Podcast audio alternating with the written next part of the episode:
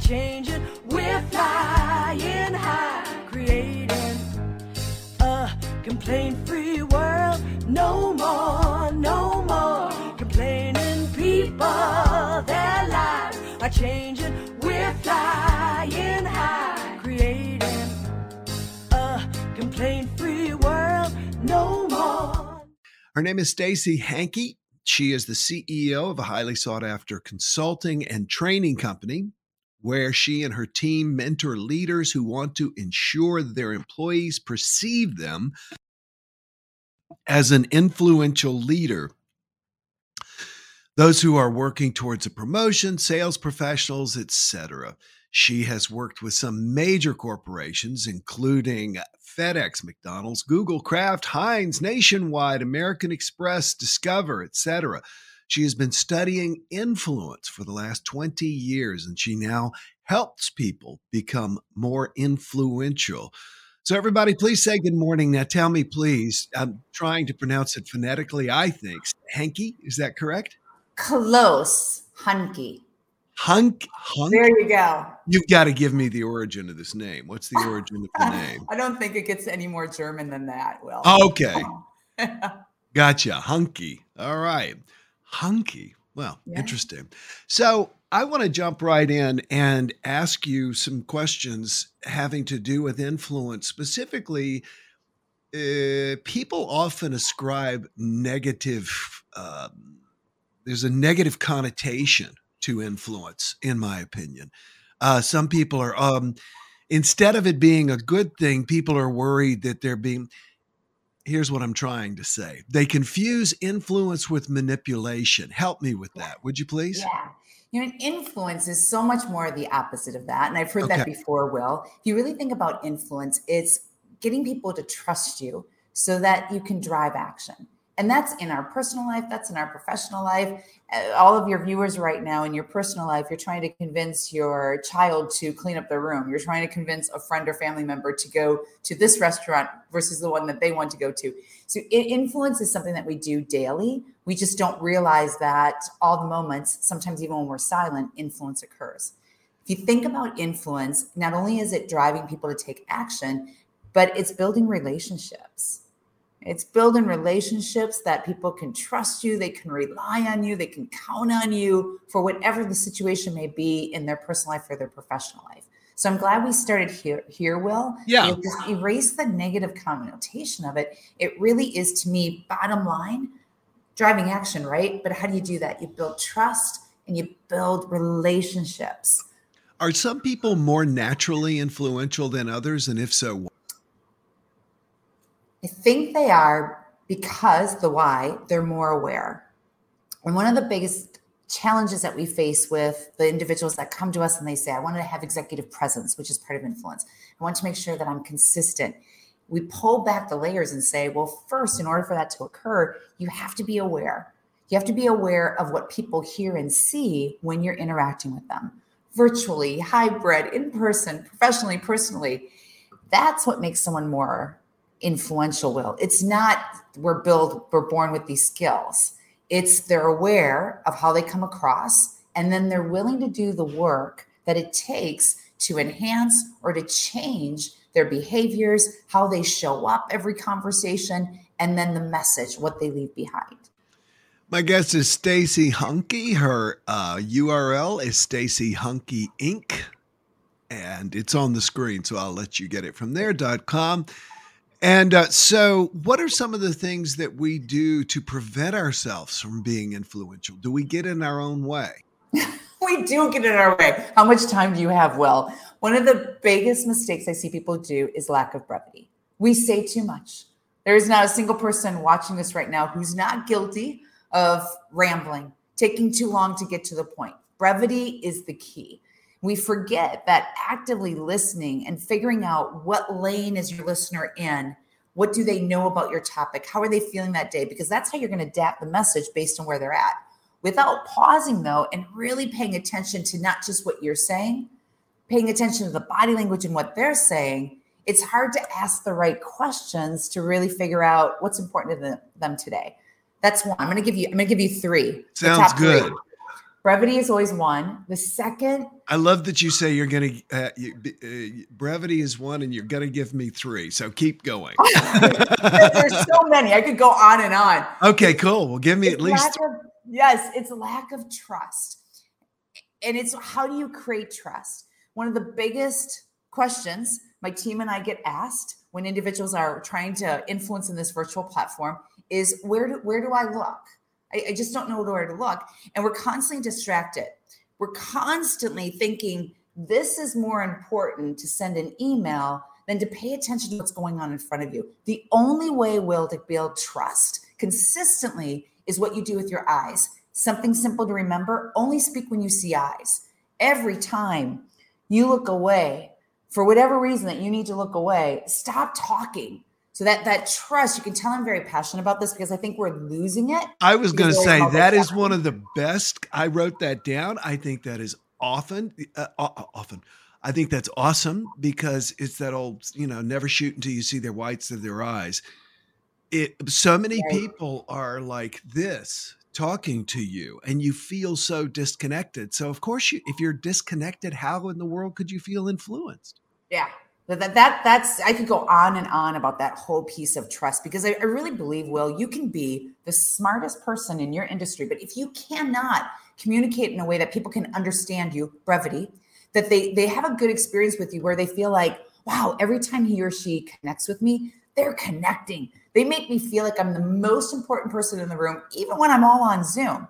So the, the third one is the messaging it's adapting the message to our listeners. I think this will is more important than ever before based on what we've all gone through our, our own challenges in the last two years. It's being able to on the fly, since so many of our messages are impromptu in a day rather than you get to really sit down and pre-prepare. It's making sure that your message is concise, it gets to the point, but the words resonate to your listeners. You design the message for them even on the fly so that, go back to what influence is, moving people to take action. At the end of the conversation, your listener feels like every time I meet with you, it's worth my time. You always have purpose, which is you always have an action. You always serve up an action that I know clearly what to do with. And then I can also go back a week, two weeks later and really measure it worked. You say that uh, people think they're more influential than they are. Um, why is that? And what presents itself in our minds to delude us in that direction? It- it- that's a, that's a question people always ask because they say you're you're pretty bold. I'm constantly starting off my keynote presentations with you may not be as influential as you think you are unless you're constantly seen. So here's why we feel that way. We go off of our feeling, right? And so many times my clients will say, when I know what to say, I'm really good. I'm comfortable. I'm comfortable with this topic. It's something I do all the time. Your title, your feeling, your knowledge level doesn't necessarily mean you're influential. Here's what how you can determine that. Look through the eyes and ears of your listeners and make sure that your body language and your messaging they are consistent Monday to Monday.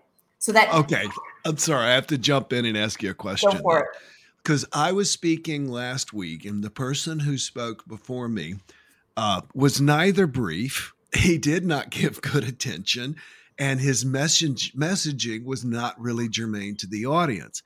And I'm sitting there because I'm going on next, and my thought is, he has just killed the audience. You know how hard it is when you come on after a speaker who has just gotten everybody like this. So, why are people unaware? I mean, I'm like, can't you see? People are looking at their phones, they're shrugging their shoulders, they're Yeah. sighing, they're even chatting to one another. They- Why is get- it that some people are blind?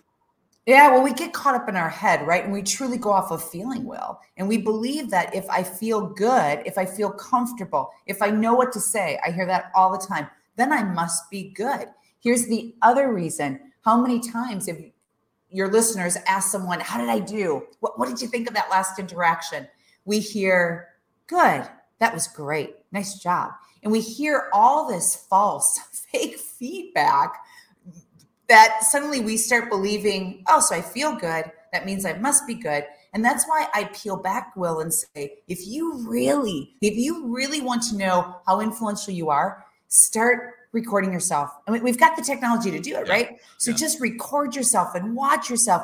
And then number two, Will, ask someone in your life, personally and professionally, someone that you can trust is going to tell you the truth and ask yeah. them. Yeah. Right. But don't ask them, what do you think? Ask them, I am really trying to be consistent with making sure that I always convey trust. I want people to perceive that that of me Monday to Monday. What do I do where that comes across? And then what do I do or say it doesn't happen? Mm-hmm. And that's how you, you just got to really ask the right questions to figure out, God, what do people think? Because you need a baseline, Will. You need a baseline of where am I right now to know where do I even have the capability to grow my influence? I've noticed when it comes to brevity and also attention and everything else, and this is something I struggle with my entire life. My family, you had to jump in, you had to talk, you had to talk loud, you had to compete. And nowadays, I try in my personal life to, to let there be pauses to reflect. You know what I mean? And yet I notice uh, myself and some people, especially depending on who you're with, that pause feels so awkward. I, I, I think about a boss I had one time who would say, get up, make a speech, and say, Any questions? No? Good. I mean, that was literally it. And people hadn't right. even taken it in. Why do you feel we we do that? Why are we uncomfortable with those silences which help build the trust? I think if it's something we're not used to doing, we're used to just constantly talking, speaking in paragraphs, using ums, ahs, like, so, and the list goes on. We don't know what we don't know. That's what we're comfortable with. When we start saying to someone, you need to pause, replace those filler words with pauses, take your time, speak and think in bullet point sentences is what I always use.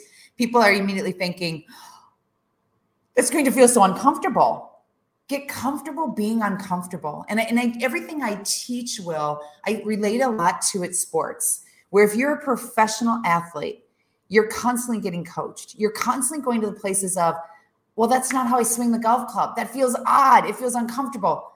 Through momentum and repetition, the practice of swinging that club with the new skills over and over and over, suddenly you're like, how did how did I do that before? And pausing is the same way. You've got to get through the discomfort of, yeah, if it's not something that you're used to doing or you're not conscious of, it's going to feel awkward. You've got to rely, though, on the trusting the process. Keep watching yourself, listen to yourself on video for those pauses. You're going to start to realize, I don't even know how I ever spoke without that clarity. It also, you talk about, I'm okay as long as I know what I'm going to say. Right. And that's true for me. I mean, I'm because my my presentation is the one I've done for years now. So when I get on stage, I'm just knocking it out of the park. But when it's something brand new, like I've got a new keynote, um, there, you're a, a bit more attuned. When we allow those pauses in our personal conversations, it affords us the opportunity to prepare so we can exactly. be brief. Is that right? Oh my god, we could go on and on. This is this is part of the. Well, Monday let's go on and on. We got another let's fifteen. Go on and on. This is part of the Monday to Monday. When I coach executives, I always say to them, "You don't want to practice pausing the night before the big gig, the big board meeting, the big presentation, because how are you going to turn this stuff on and turn this stuff off?" Instead, if you're pausing, hanging out with family and friends, and your more comfortable meetings that you're doing on Zoom, suddenly when it's the high stakes conversation, however you define that, you're not having to think about, I've never paused before. Now I have to do it. Like it will never happen. Not only that, Will, you don't come across as natural. You don't come across authentic. I think that is another big mistake I see my leaders that I work with that are doing is there's someone different when they're presenting or it's high stakes versus when I'm just hanging out with them via Zoom. And what we're trying to get our clients to do is take a step back and pay attention to how you communicate in your day to day because that's where you're comfortable most likely. Practice the pauses there. Practice how you show up there and then determine what elements of that do you want to be here. Because when you can create a consistent personal brand, people get you all the time. It's just that they get the best of you when you show up. Again, and I don't want to belabor the point, but some people have a misunderstanding between influence and manipulation. And yet, based on what I'm hearing from you, I know there is an innate desire in human beings as primates to be led.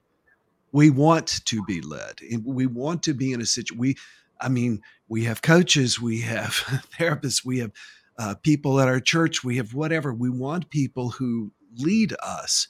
And if those people cannot master the skills of influ- influence, they're not going to be as effective for leaders. And therefore, it is actually to our benefit for those in leadership to become more influential. Yes? Oh, 150%, 200%. Because when I guess the last two years would show this, Will, all the challenges that we've all been through at, at different levels and different stages, when you're in that challenge or you're questioning what you're doing, you're questioning something about your life, to have someone there to lean on, to have someone there that you trust just always shows up ready to listen, always shows up ready to just really make your conversation purposeful and meaningful, and then to give you that advice. There's something to be said about that. And if you even think about for yourself, who are the people in your personal and your professional circle that you you always lean on? Who's that person you call when you really need someone to talk to that you know I trust? If nothing else, they're going to listen. They may not have all the right answers, but they also make me feel good. And that I'm thinking about how that ties to so many areas of our life. I mean, even in your personal life, say you move to a, a city, new city, and you need to find healthcare providers. So you go to several dentists or you go to several doctors. Do you go to the dentist who you walk in and you're thinking, man, everyone's rude. No one's looking me in the eyes. It's almost like I, am not even here. And then you go to the dentist that they sit down and they lock and load with their eyes. They, they listen to what you're saying. They ask open ended questions so you can really make sure that they know what's important to you. Which one are you going to choose? And it, and we do it in our personal life. And i think professionally i'm not i'm not sure will if it's the two years of sitting in front of a camera. I think some of us have gotten dare that i say it i think we've gotten a little lazy here. And we thought well we're in the comfort of our home. You really you can't see all of me. It's virtual. We've lost some of that. It's still my brand. It's still work. I'm still building the reputation. Most importantly I still want to be able to take care of my listeners, even though it's through video. I was typing in don't speak until you see the whites of their eyes. I'm going to I love that. Yeah, I'm going to appropriate what you said and continue to use that. That is so true when it comes to video. And actually, um, one of the things I have is a yellow sticky note with a big black arrow pointed at my camera to remind me that I'm supposed to look here as opposed to where you are on my screen. Right. Because there is something that just breaks when we can't look somebody in the eye. For many people, especially people who have had abusive or traumatic childhoods, alcoholic parents, looking people in the eye could get you hurt. How does a person begin to give that eye contact when speaking when it's almost like trying to juggle and ride a unicycle at the same time. How do they begin to do that? Yeah. Think of it it's not the constant you don't want to want to stare at people. I think people get that confused right? say i'm not staring at people because that's just weird and i know you don't want to be weird. Stay connected for a full sentence or thought. I'm going to demonstrate this for a moment so let's say I'm on a one of my sales calls that I have later on today. I'll look away to my notes, or I'm looking away because maybe I lose focus because it is just a camera. Maybe I'm also looking away because I want to give my listeners' eyes a break. So notice the difference, though. What I'm not doing is what I'm doing right now. It's when we are constantly talking, but we're not connected. Pause when you look away. Now, when you're in person, if you're still you're more the shifty eye you're not comfortable for whatever reason your your past makes you not comfortable looking people dead in the eye create space That sometimes helps when you're one on one, create space between you and your listener. Or even when you're standing, I'm thinking when you're standing and having a conversation, instead mm-hmm. of standing right on, even just a small turn of your shoulders that doesn't feel like you're right there. And think through how often you want to look away. That the challenge of not doing it is a greater risk than the discomfort of just getting to the point where you're comfortable with eye connection. Because when you're not looking at people, it comes across as you're not trustworthy. And without go. trust, you know, influence cannot occur. You gave a great example. First of all, you acted it out and the way you did this and everything and stuff like that. And very, very powerful. One of the things I noticed, though, is uh, your gesticulation and feeling our desires to make people feel close to us. And um, one of the things that I do when I'm training speakers is I'll get two speakers and I'll get them to stand uncomfortably close to each other. And I mean, not quite nose to nose. And right. I say, What do your hands naturally want to do? They want to come up here. And so when you keep your gesticulation as you do, and as I'm on both here and on stage, and as I work to do, then that actually is a way of making feel people feel closer to us because the closer they would be, the more our hands would be in in this region. Right. Do you do you find people who want to kind of game the system, who want to be influential, but uh, they're trying to hide the fact that they're not trustworthy? In other words, you want a manager or a boss whom you feel like what they're telling you is the legitimate truth but then I have known some people who like to hoard information, hide things, etc. There's a model that we work with. It's it's a triangle, and inside the model, there's several commitments to reach this level of influence Monday to Monday. The first is self awareness, which we've talked about. Well, is just being aware of how do you come across, what do you like, what don't you like. The second commitment in that model is consistency. So I, I ask all your listeners right now if they could think of a favorite brand. What is one of your favorite brands? And perhaps Apple is coming to their mind. Tesla, I don't know. Uh, Nike, those are the ones I hear common. And I always Apple. say to them, right? Totally. Now, Everything around me is Apple. I might as well have your, it tattooed on me. There, there, here you go. Why is it one of your favorite brands, Will? Why, because why, they are consistent in their products. They're oh my gosh, you just mm. got me to say exactly what you wanted me to say. There, there they are so consistent in their products, their packaging, their mm-hmm. customer service. I mean, if I have an issue, I know I can call and get a real human being. My issue will be resolved. It's expensive, but it's worth it. Successful companies understand brand loyalty. Or if it's a car that you continuously buy, you drank the Kool Aid. It's because you always know what you're going to get that's the key with consistency. I mean, we all know someone who I've seen people, the, leaders, they'll say something to me, and then I'll observe them in a meeting, and suddenly they've changed that. When you're inconsistent, people start guessing who's going to show up. Consistency, though, eliminates doubt in your listener's mind.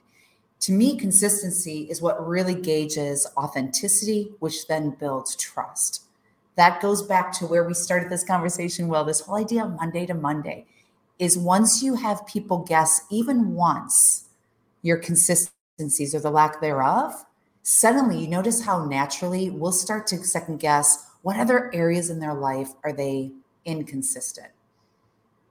I would imagine that this is universal. The reason I say that is not just someone who is the CEO of Heinz but I have a friend who is a um, skin doctor. I can't, it's not coming to me this morning. Dermatologist. Thank you. Uh, dermatologist. And he literally gets this close to you when he's talking to you and he acts like he has forever and he will occasionally touch your arm.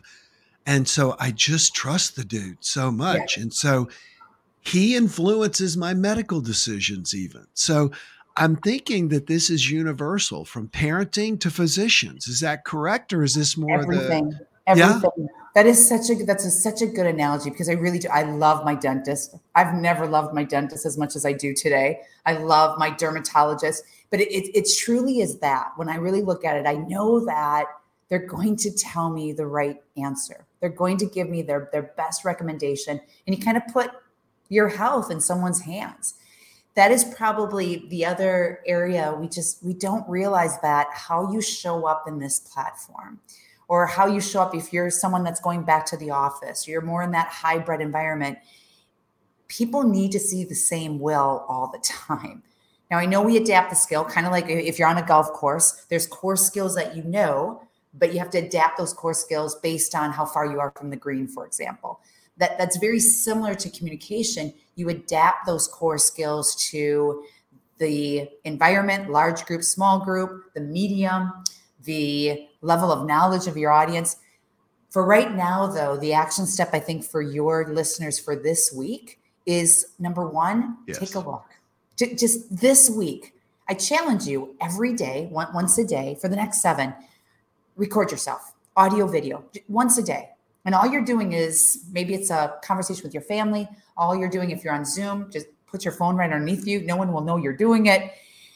And it gives you a chance to really take a close look to see how consistent you are. Then take that after you watch the playback. You have to watch the playback.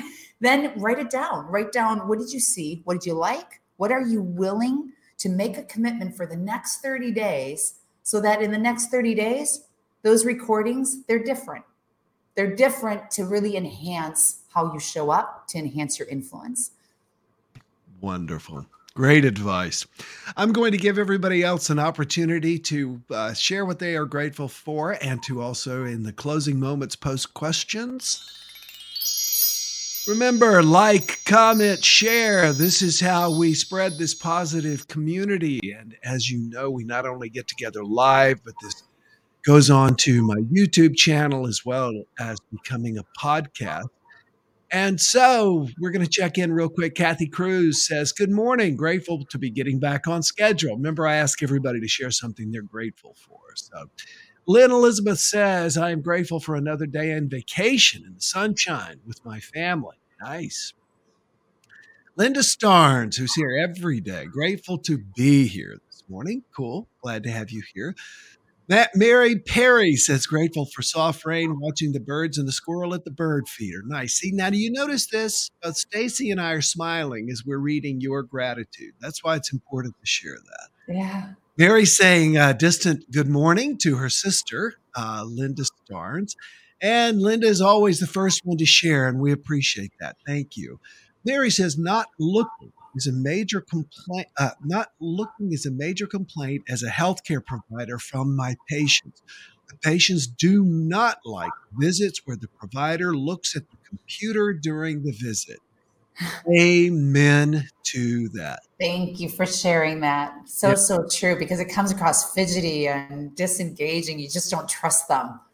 Well, and nowadays, all of them have the iPads that are all connected. Right. And so when I go to my friend, the dermatologist, I sit down and she's looking and looking and, you know, typing and typing into the iPad.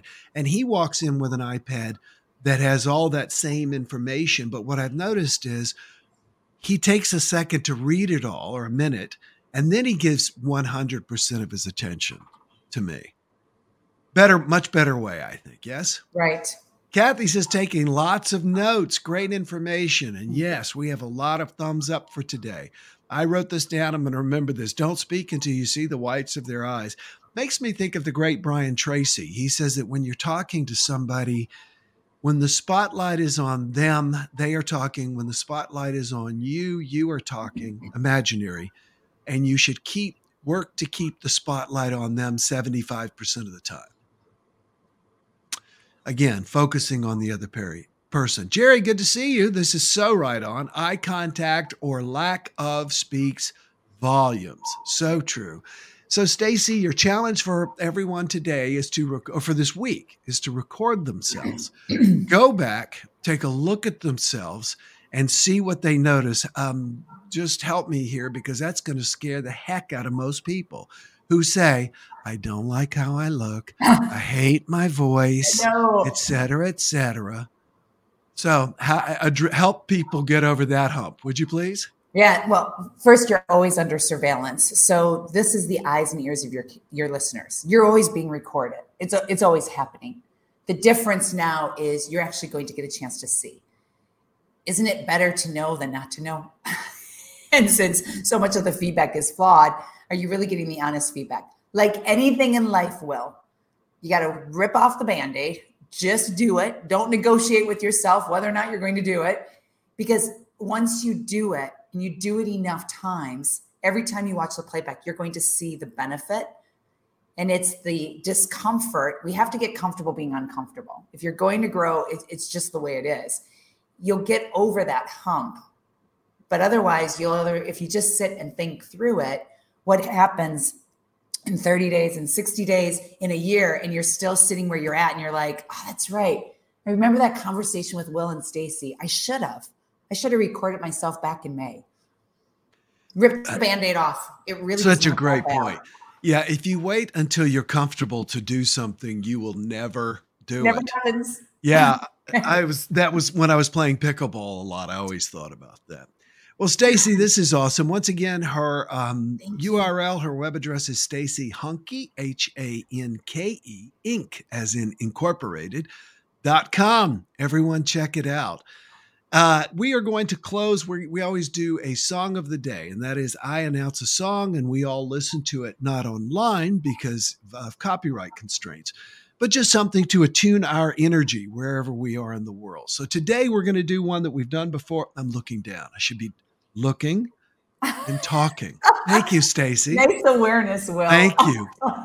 Grazing in the Grass by the Friends of Distinction. That's our song of the day. So we're going to listen to Grazing in the Grass by the Friends of Distinction. Everyone check out Stacey. I know a lot of my previous speaking clients watch these daily jump starts and we email them out to them. So be sure and check Stacey out. I'm sure she would be a great keynote or provider of um, content for your event. Thanks, Stacey. Thank you, Will. Thanks everyone for watching. Take care. Enjoy. No more, no more complaining people. Their lives are changing. We're flying high, creating a complaint-free world. No more, no more complaining people. Their lives are changing.